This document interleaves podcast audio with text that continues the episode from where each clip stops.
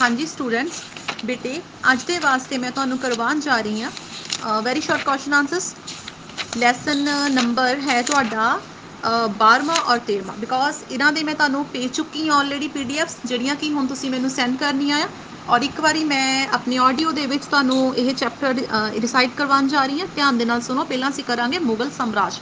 ਮੁਗਲ ਸਮਰਾਜ ਦਾ ਮੋਢੀ ਕੌਣ ਸੀ? ਬਾਬਰ। ਮੁਗਲ ਸਮਰਾਜ ਦੀ ਸਥਾਪਨਾ ਕਦੋਂ ਹੋਈ? 1526 ਈਸਵੀ ਦੇ ਵਿੱਚ। ਚੌਸਾ ਦੀ ਲੜਾਈ ਕਦੋਂ ਹੋਈ ਸੀ? 1539 ਬੇਟੇ, ਇਹ ਤੁਹਾਨੂੰ ਲਰਨ ਹੀ ਕਰਨੇ ਪੈਣੀ ਹੈ ਕਿਉਂਕਿ ਇਹਦੇ ਵਿੱਚ ਕੋਈ ਵੀ ਮੈਂ ਤੁਹਾਨੂੰ ਲੌਜੀਕ ਨਹੀਂ ਦੇ ਸਕਦੀ ਹੈਗੀ ਕਿ ਚੌਸਾ ਦੀ ਲੜਾਈ 39 ਚ ਕਿਉਂ ਹੋਈ ਸੀ। ਇਹਦੇ ਪਿੱਛੇ ਕੋਈ ਸਟੋਰੀ ਤਾਂ ਹੋਗੀ ਉਹ ਐਟਲੀਸਟ ਤੁਹਾਨੂੰ ਫਿਰ ਸੁਣਨੀ ਪਊਗੀ। ਬੈਟਰ ਹੈ ਕਿ ਤੁਸੀਂ ਨਾ ਡੇਟਸ ਨੂੰ ਯਾਦ ਕਰਦੇ ਚਲੋ। ਸ਼ੇਰਸ਼ਾਹ ਸੂਰੀ ਕਦੋਂ ਸਿੰਘਾਸਨ ਤੇ ਬੈਠਿਆ ਸੀ? 1540 ਜੀਟੀ ਰੋਡ ਦਾ ਨਿਰਮਾਣ ਕਿਹਨੇ ਸੁਲਤਾਨ ਨੇ ਕਰਵਾਇਆ ਸੀ? ਸ਼ੇਰਸ਼ਾਹ ਸੂਰੀ ਨੇ। ਅਕਬਰ ਮੁਗਲਾਂ ਦਾ ਬਾਦਸ਼ਾਹ ਕਦੋਂ ਬਣਿਆ ਸੀ? 1556 ਈਸਵੀ ਵਿੱਚ ਮਹਾਰਾਣਾ ਪ੍ਰਤਾਪ ਮੇਵਾੜ ਦਾ ਸ਼ਾਸਕ ਕਦੋਂ ਬਣਿਆ ਸੀ? 1572 ਚ। ਮੇਵਾੜ ਨੇ ਮੁਗਲਾਂ ਨਾਲ ਸੰਧੀ ਕਦੋਂ ਕੀਤੀ ਸੀ? 1615 ਸ਼ਾਹਜਹਾਂ ਸਿੰਘਾਸਨ ਤੇ ਕਦੋਂ ਬੈਠਿਆ ਸੀ? 1628 ਈਸਵੀ ਵਿੱਚ ਔਰੰਗਜ਼ੇਬ ਨੇ ਬੀਜਾਪੁਰ ਤੇ ਜਿੱਤ ਕਦੋਂ ਪ੍ਰਾਪਤ ਕੀਤੀ ਸੀ? 1686 ਦੇ ਵਿੱਚ, ਠੀਕ ਹੈ? ਔਰੰਗਜ਼ੇਬ ਨੇ ਬੀਜਾਪੁਰ ਤੇ ਜਿੱਤ ਪ੍ਰਾਪਤ ਕੀਤੀ ਸੀ। ਔਰ ਜਿਹੜਾ ਸ਼ਾਹਜਹਾਂ ਸੀਗਾ, ਉਹ 1628 ਚ ਗੱਦੀ ਤੇ ਬੈਠਿਆ ਸੀਗਾ। ਇੱਕ ਵਾਰੀ ਫਿਰ ਮੈਂ ਤੁਹਾਨੂੰ ਰਿਵਾਈਜ਼ ਕਰਾ ਦਿੰਨੀ ਆ ਕਿ ਜੀਟੀ ਰੋਡ ਦਾ ਜਿਹੜਾ ਨਿਰਮਾਣ ਹੈ ਸ਼ੇਰਸ਼ਾਹ ਸੂਰੀ ਨੇ ਕੀਤਾ ਸੀ ਔਰ ਅਕਬਰ ਮੁਗਲਾਂ ਦਾ ਬਾਦਸ਼ਾਹ ਬਣਿਆ ਸੀ 1556 ਚ ਉਹਦੀ ਤਾਜਪੋਸ਼ੀ ਹੋਈ ਸੀ। ਔਰ ਮੁਗਲਾਂ ਦੀ ਤੇ ਮੇਵਾੜ ਨੇ ਜਿਹੜੀ ਸੰਧੀ ਹੋਈ ਸੀ ਹੋਈ ਸੀ 1615 ਚ। ਔਰੰਗਜ਼ੇਬ ਨੇ ਬੀਜਾਪੁਰ ਤੇ ਜਿਹੜੀ ਜਿੱਤ ਪ੍ਰਾਪਤ ਕੀਤੀ ਸੀ, ਇਹ ਕੀਤੀ ਸੀ 1686 ਚ। ਔਰੰਗਜ਼ੇਬ ਨੇ ਗੋਲਕੁੰਡਾ ਤੇ ਉਸ ਤੋਂ ਅਗਲੇ ਸਾਲ 87 ਜਿੱਤ ਪ੍ਰਾਪਤ ਕੀਤੀ ਸੀ। ਔਰੰਗਜ਼ੇਬ ਨੇ ਹਿੰਦੂਆਂ ਤੇ ਜਜ਼ੀਆ ਕਰ ਕਦੋਂ ਲਗਾਇਆ ਸੀ? 1679 ਦੇ ਵਿੱਚ, ਠੀਕ ਹੈ ਬੇਟੇ? ਨਾਲ ਹੀ ਹੁਣ ਅਸੀਂ ਇਹਨਾਂ ਦੀ ਮੁਗਲ ਪੋਲਿਟੀ ਐਂਡ ਐਡਮਿਨਿਸਟ੍ਰੇਸ਼ਨ ਦੇ ਕੁਐਸਚਨਸ ਡਿਸਾਈਡ ਕਰਨ ਜਾ ਰਹੇ ਹਾਂ। ਸਾਰੀ ਮੁਗਲ ਹਕੂਮਤ ਕਿਸ ਦੇ ਦੁਆਲੇ ਘੁੰਮਦੀ ਸੀ। ਬਾਦਸ਼ਾਹ ਦੇ ਦੁਆਲੇ ਗੌਸ ਬਾਦਸ਼ਾਹ was the centre of the all Mughal administration Mughal ਕਾਲ ਵਿੱਚ ਰਾਜ ਦੇ ਵਿੱਤ ਮੰਤਰੀ ਨੂੰ ਕੀ ਕਿਹਾ ਜਾਂਦਾ ਸੀ? ਦੀਵਾਨੇ ਆਲਾ। ਅਕਬਰ ਦੇ ਕਾਲ ਵਿੱਚ ਮੁਗਲ ਪ੍ਰਾਂਤਾਂ ਦੀ ਗਿਣਤੀ ਕਿੰਨੀ ਸੀ? 15 ਕਿੰਨੀ ਗਿਣਤੀ ਸੀ? 15 ਮੁਗਲ ਕਾਲ ਵਿੱਚ ਪ੍ਰਾਂਤ ਦਾ ਮੁਖੀ ਕੌਣ ਹੁੰਦਾ ਸੀ? ਸੂਬੇਦਾਰ। ਮੁਗਲ ਕਾਲ ਵਿੱਚ ਸ਼ਹਿਰ ਦੀ ਦੇਖਭਾਲ ਕੌਣ ਕਰਦਾ ਸੀ? ਕੋਤਵਾਲ। ਠੀਕ ਹੈ?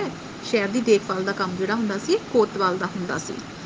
ਹਾਂਜੀ। ਕਿਸ ਮੁਗਲ ਬਾਦਸ਼ਾਹ ਨੇ ਆਇਨੇ ਦਹਸਾਲਾ ਪ੍ਰਥਾ ਨੂੰ ਪ੍ਰਚਲਿਤ ਕੀਤਾ ਸੀਗਾ? ਆਇਨੇ ਦਹਸਾਲਾ ਇਹ ਕੀਤਾ ਸੀ ਅਕਬਰ ਨੇ।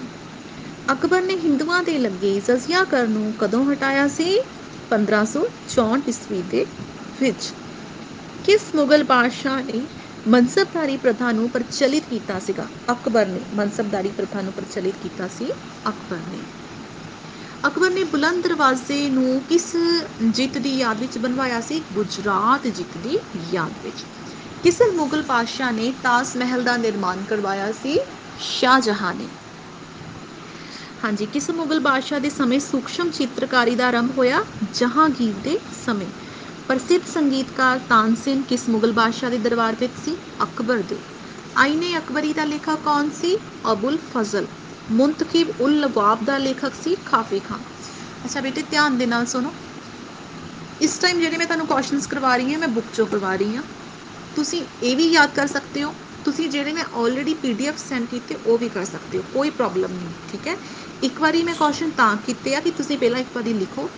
ਆਫਟਰ ਦੈਟ ਲਿਖਣ ਤੋਂ ਬਾਅਦ ਇੱਕ ਵਾਰ ਰੀਡ ਕਰੋ ਔਰ ਇੱਕ ਵਾਰ ਮੇਰੀ ਜੋ ਵੀ ਆਡੀਓ ਹੈ ਉਹਨੂੰ ਸੁਣ ਲਓ। ਆਡੀਓ ਮੈਂ ਇਸ ਕਰਕੇ ਛੋਟਾ ਤਿਆਰ ਕਰਦੀ ਹਾਂ ਕਿ ਵੱਡਾ ਆਡੀਓ ਬੱਚੇ ਜਿਹੜੇ ਆ ਉਹ ਬਿਲਕੁਲ ਹੀ ਨਹੀਂ ਸੁਣਦੇ।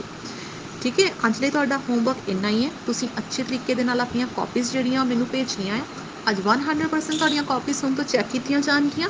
ਔਰ ਇਹਦੇ ਨਾਲ ਹੀ ਮੈਂ ਤੁਹਾਨੂੰ ਇੱਕ ਹੁਣ ਹਿਡਨ ਕੁਐਸਚਨ ਪੁੱਟ ਕਰਨ ਜਾ ਰਹੀ ਹਾਂ। ਤੁਸੀਂ ਇਹਦਾ ਆਨਸਰ ਮੈਨੂੰ ਦੇਣਾ ਹੈ। ਮੁਗਲ ਕਾਲ ਵਿੱਚ ਸ਼ਹਿਰ ਦੀ ਦੇਖਭਾਲ ਕੌਣ ਕਰਦਾ ਸੀ? ਮੈਂ ਇਹਦਾ ਆਨਸਰ ਬੋਲ ਚੁੱਕੀ ਹਾਂ। ਇਸ ਆਡੀਓ ਨੂੰ ਜੇ ਤੁਸੀਂ ਧਿਆਨ ਨਾਲ ਸੁਣਿਆ ਹੋਊਗਾ, ਤੁਸੀਂ ਇਹਦਾ ਆਨਸਰ ਦੇ ਸਕਦੇ ਹੋ। ਠੀਕ ਹੈ ਬੇਟੇ? ਹੈਵ ਅ ਨਾਈਸ ਡੇ ਹੁਣ ਆਡੀਓ ਨੂੰ ਸੁਣੋ ਔਰ ਮੇਰੇ ਕੁਐਸਚਨ ਦਾ ਆਨਸਰ